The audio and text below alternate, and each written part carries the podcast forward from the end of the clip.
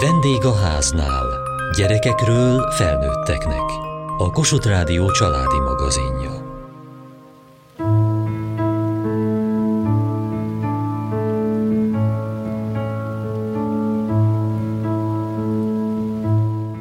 Ki az, akinek könnyű nemet mondani? Nekem nem. De hogy lehet ezt megtanulni? Megtudhatjuk Kerti Szerzsi könyvéből.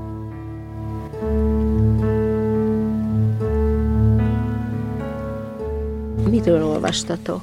Olvastunk egy kis fiúról, aki nem tudott nemet mondani, akkor jött hozzá egy kis fura lény, aki úgy hívnak, hogy nem, és ő megtanítja arra, hogy hogy kell nemet mondani. Miért kell megtanítani ezt a kisfiút arra? Azért, hogy tudjon nemet mondani. És azt tudjuk, hogy miért nem tud. Most Azért, mert nem tanította még meg a nem. Azért, mert tudja, hogy milyen rosszul esik, ha nemet mondanak. Ezért nem tud nemet mondani? Igen. És akkor miért kell mégis nemet mondani, ha rosszul esik ez másnak? Azért, mert bántják a suliba, hogy megvédje magát. Egy másik kisfiú egyszer csinálta, nem, hogy a fiú itt regóz szendezten, ő meg itt ül a szekrényén. Hogy ezek a mai püszfikolák milyen landák? Hasonlítottak valami állandóan nyuszila vagy valamire, csak most nem tudom kiválogatni, hogy mi. Itt a kisfiú is megtanult nemet mondani, vagy mi történt Még utána? Nem. Hanem, Hát még tanítja. Na de itt ezek a plis figurák hogy jönnek ehhez? Én ezt nem értem. Hát úgy jönnek oda, hogy ez benne volt a mesébe.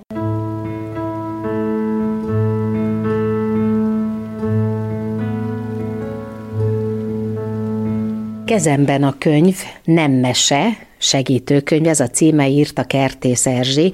Ezzel a névvel már ismerünk valakit a magyar irodalomból. Igen, és nem is meglepő, hogy ebben a formában használom ezt a nevet, mert amikor tíz évvel ezelőtt megjelent az első könyvem, akkor a kiadóval beszélgettünk erről, hogy a Kertész Erzsébettel most mennyire szerencsés újra kijönni, és akkor jött ez a gondolat, hogy valamit módosítsunk, ami ugyanakkor mégis ugyanaz marad, tehát a nevem marad, úgyhogy így lettem Kertész Erzsi.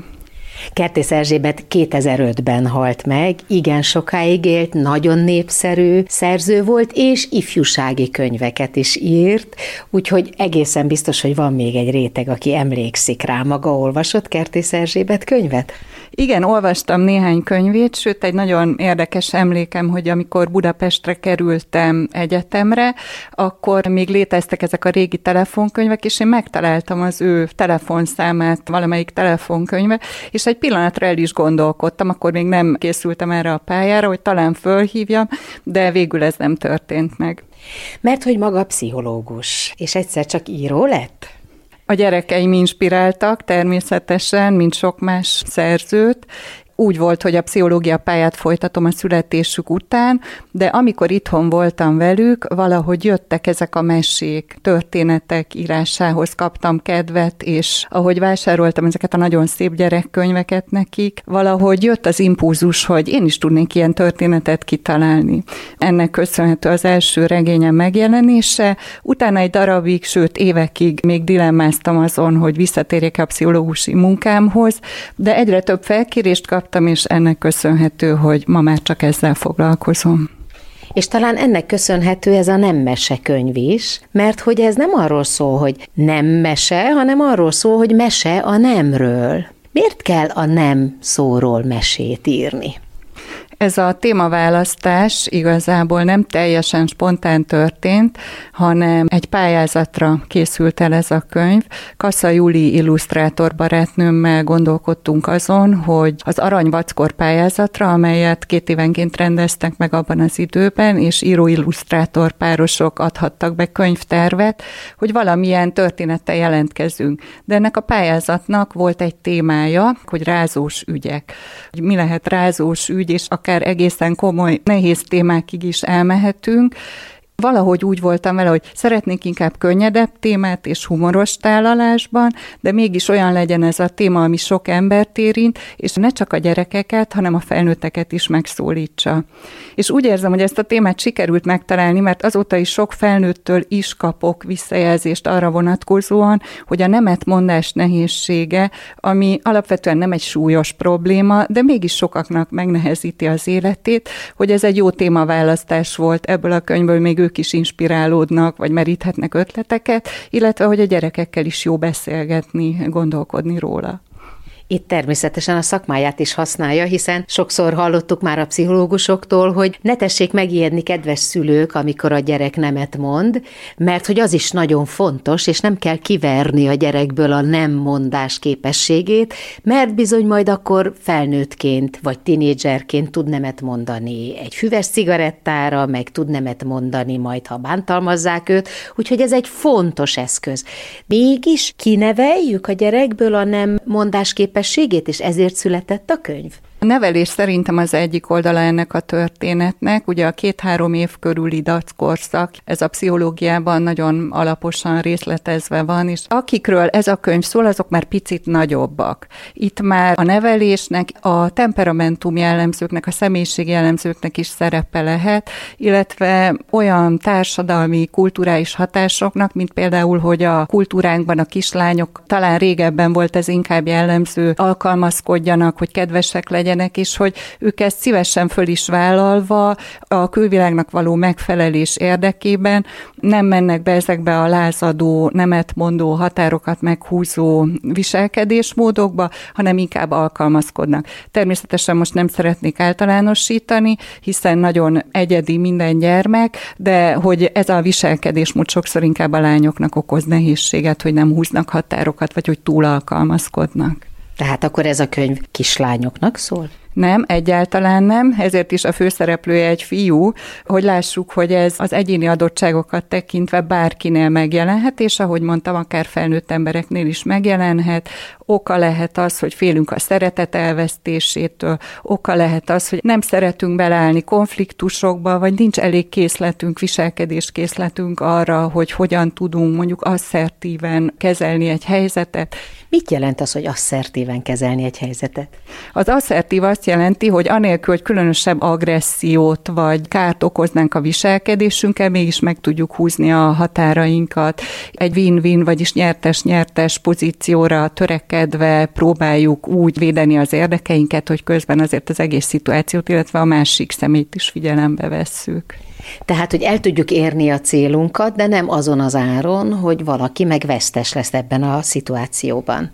Így van, a könyvben például azért egy alakváltó figurát hoztam be, és pontosan erre próbáltam kihegyezni a témát, hogy nemet nem egyféleképpen lehet mondani, és ami Kassa Júli az illusztrátor zsenialitása, az az, hogy egy kis gyökér figurából alakváltásokkal nagyon-nagyon jó pofa és vicces nem figurákat rajzol a kerekperec nemtől, a lerepül a hajad nemen át a csak azért semmig, ez mind egy-egy figura, és ezzel próbáltuk azt a sokszínűséget érzékeltetni, hogy ezért nemet is sokféle módon lehet mondani, alkalmazkodva a helyzethez, a saját személyiségünkhöz, mindahhoz a körülményhez, ami az adott szituációt jellemzi.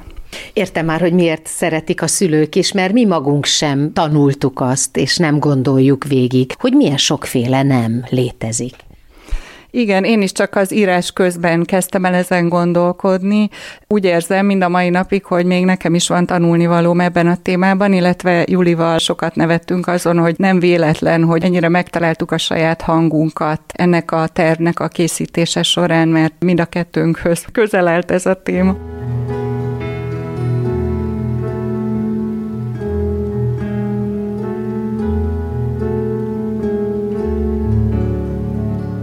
Már sok betűt megtanultál, tudsz olvasni? Igen, lassan.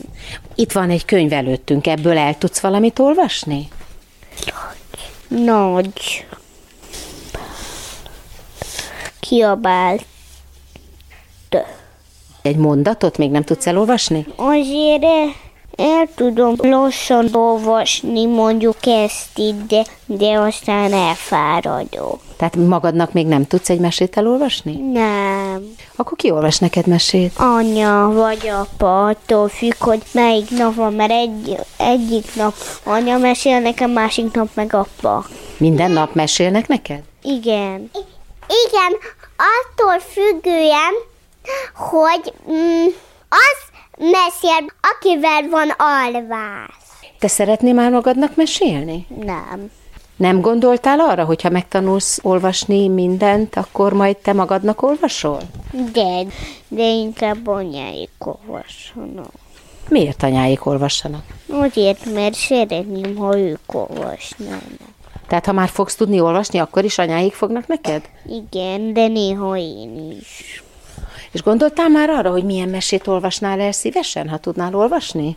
Hát, könyvtárjakat.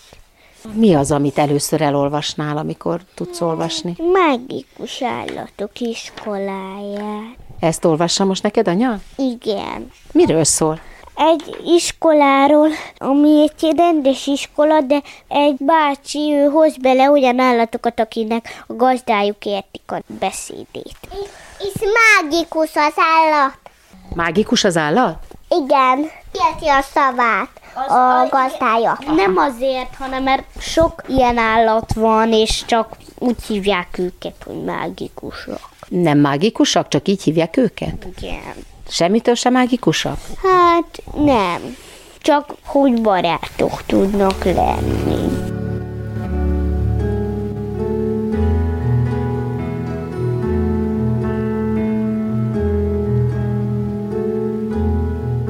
Kiskamaszoknak írni lehet, hogy nem hálás szerep, mert hogy nagyon kevés könyv születik ennek a korosztálynak. Valamiért ezt a korosztályt elfelejtik az írók.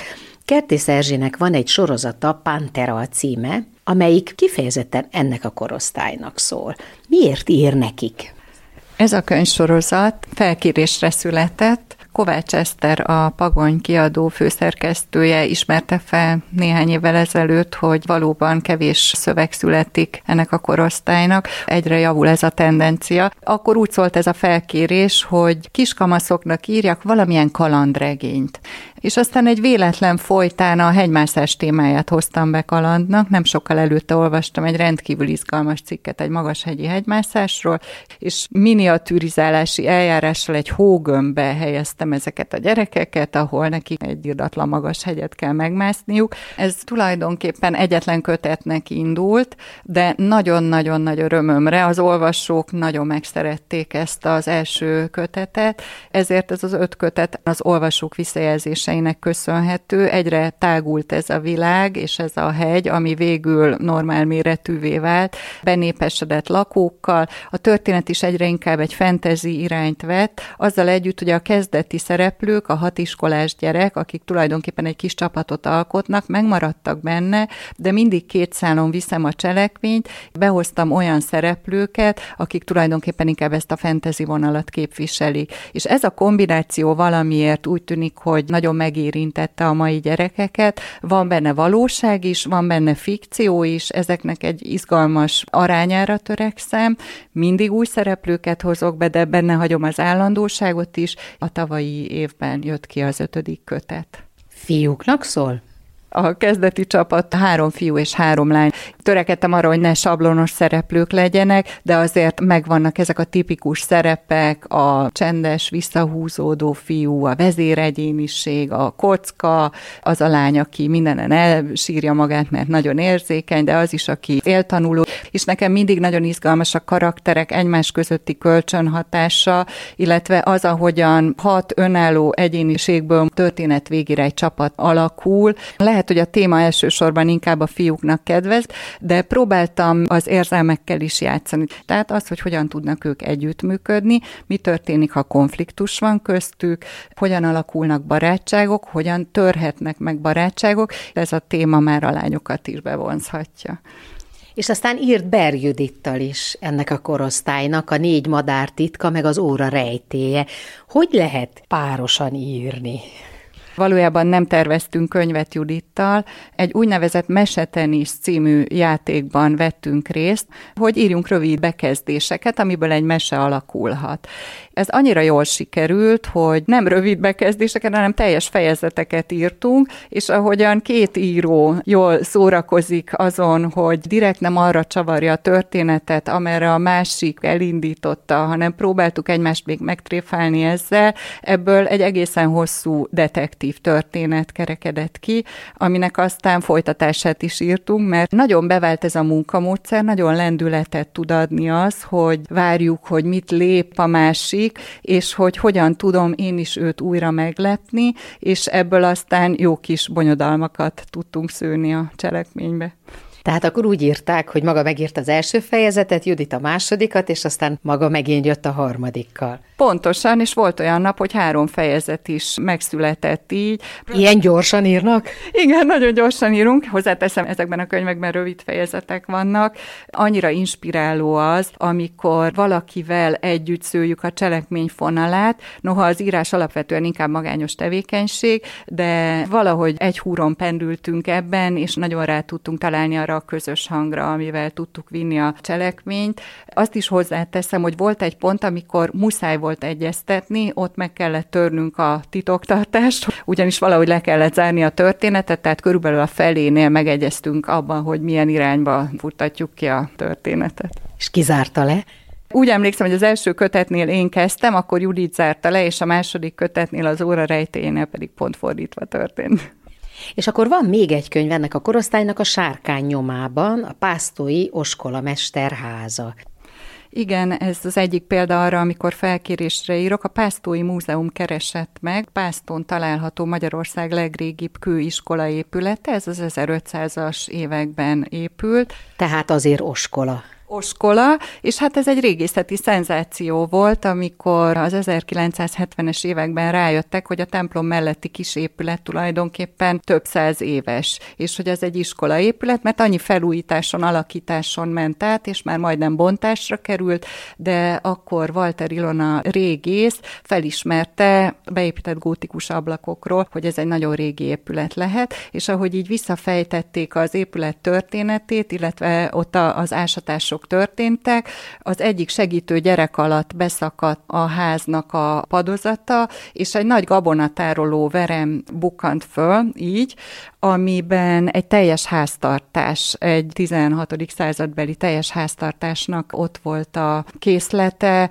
találtak benne edényeket, szerszámokat, és mindez arra utalt, hogy a család a törökök elől menekült, és az oskolamester, vagy más néven kántor azért vette le ezt az üreget, mert arra számított, hogy majd visszajön, és akkor itt lesznek az ő személyes dolgai. Tehát a múzeum azt kérte, hogy erről írjak egy történetet, de úgy, hogy ezt valamilyen módon közel hozzam a kiskamasz gyerekekhez, hogy az érdeklődést felkeltsem. Így nyilvánvalóan egy fiktív történetet találtam ki, amiben szerepel egy 16. századbeli fiú és egy mai fiú. Megpróbáltam a teljesen nyilvánvaló különbségek mellett a hasonlóságokat is kiemelni, hogy miben lehetett mégis hasonló egy akkori fiú és egy mai fiú élete.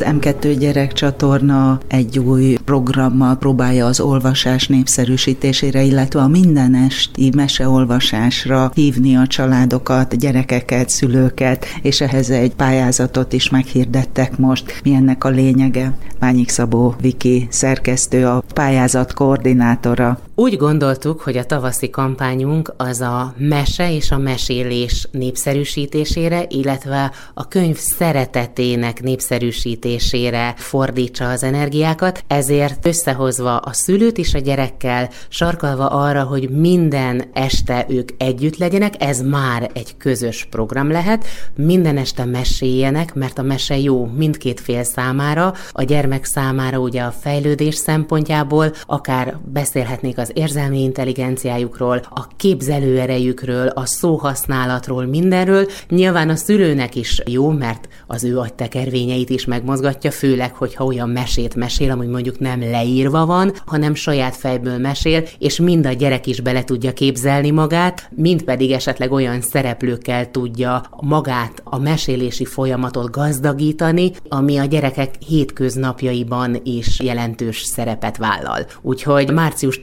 14-től három héten keresztül indult ez a felhívásunk, ahová várjuk a meséket. A gyerekek által, illetve szüleik segítségével leírt és nekünk elküldött meséket, amik közül tizet kiválaszt majd a szerkesztőségünk, és megfilmesíti azt. A mesélő Mahó Andrea, aki a kampányunknak is része, illetve a Hetet Hét Kaland műsoron belül indul egy új meserovat, ennek lesz ő a mesélője, és ezen meserovaton belül fogjuk bemutatni május közepén azt a tíz mesét, illetve azt a tíz pályázatot, amelyet a szerkesztőségünk kiválaszt majd. Lesznek-e egyéb nyeremények is? Nagy valószínűséggel a legnagyobb ajándék számukra az lesz, azon kívül, hogy az ő meséjük lesz az egyik nyertes mese, hogy szerepelhetnek is ebben a mesében, illetve készülünk nekik egy olyan meglepetéssel, hogy összegyűjtjük, miután részt vesznek a forgatáson is, készül velük verkfilm, verkfotó, és a saját meséjükből és ebből egy mini kiadványt szeretnénk nekik ajándékba adni, hogy ez a nap tényleg olyan legyen és különleges legyen számukra a mese és a mese szeretete, és az egész életükbe végig kísérje őket. Hol találnak még további információkat?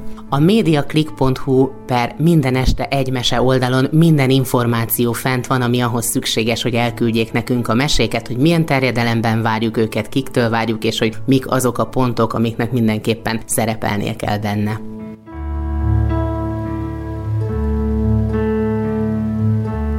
Mai műsorunkban Kertész Erzsivel beszélgettünk a kiskamaszoknak írt könyveiről és a Nem Mese című könyvéről, és tudósítottunk az M2 csatorna legújabb meseíró pályázatáról is. Kövessék műsorunkat podcaston, vagy keressék adásainkat a mediaclick.hu internetes oldalon.